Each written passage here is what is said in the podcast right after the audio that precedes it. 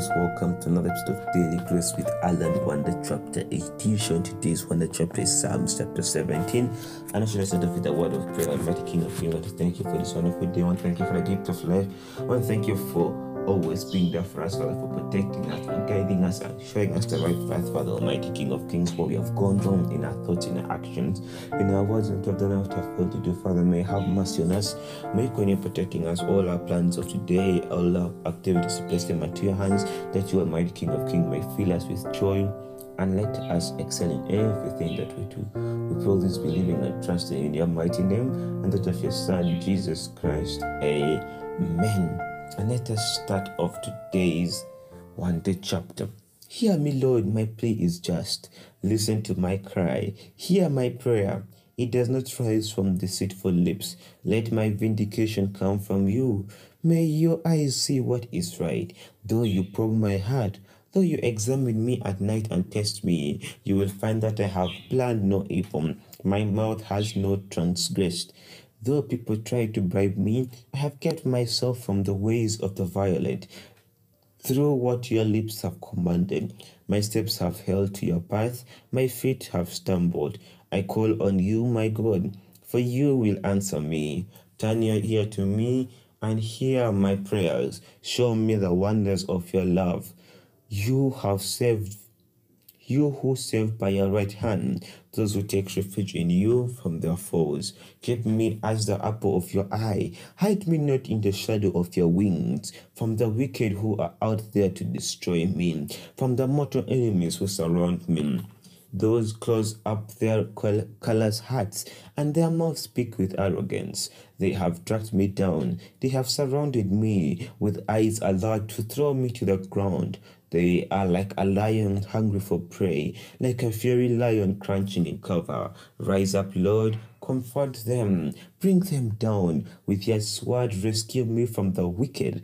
By your hand, save me from such people, Lord, from those of this world whose reward is in this life. May what you have stored up for the wicked fill their bellies. May their children gorge themselves on it, and may there be leftovers for their little ones. As for me, I'll be vindicated and will see your face. When I wake up, I'll be satisfied with seeing your likeness. And that is our wonder chapter for today. What message do we have from today's wonder chapter? The first message comes from verse 5. What does verse 5 say? Verse 5 says, My steps have held to your path, my feet have not stumbled. Amen. Today, the Bible is just reminding us that there is a path the Lord wants us to follow. Amen.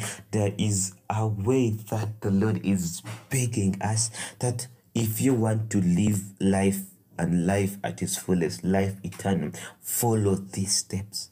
Follow the path of righteousness.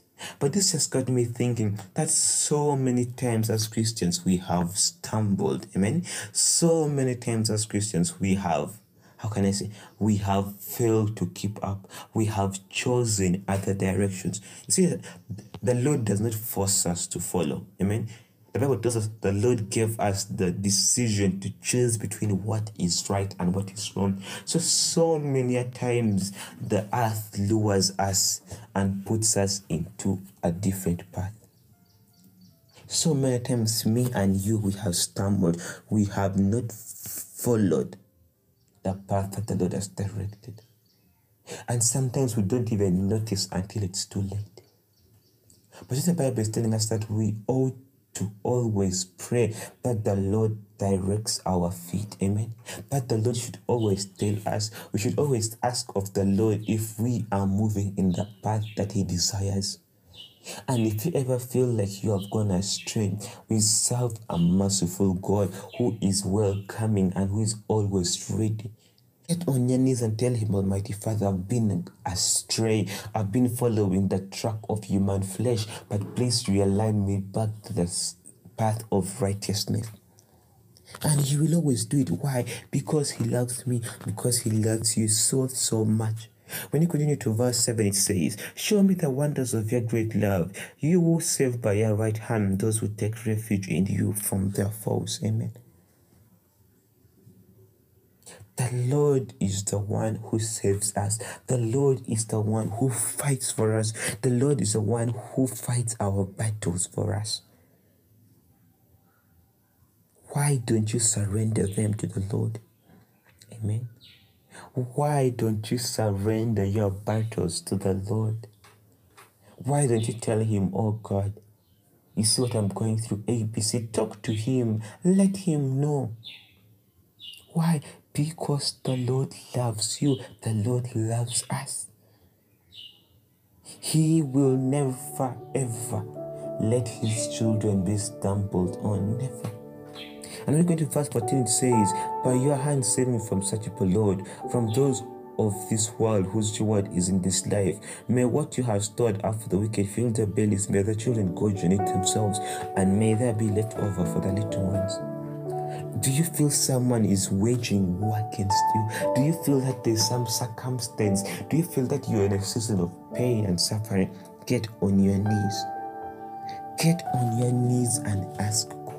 Ask God for His divine protection and favor, and surely He will grant it to you. Get some time. Read Psalms chapter 17. What do you get? What message do you understand? Feel free to write to him daily grace with Alan at yahoo.com or send us a direct message on Instagram or Twitter daily grace with Alan. We really love to hear from you. Remember, the Lord can use one word to send a thousand messages.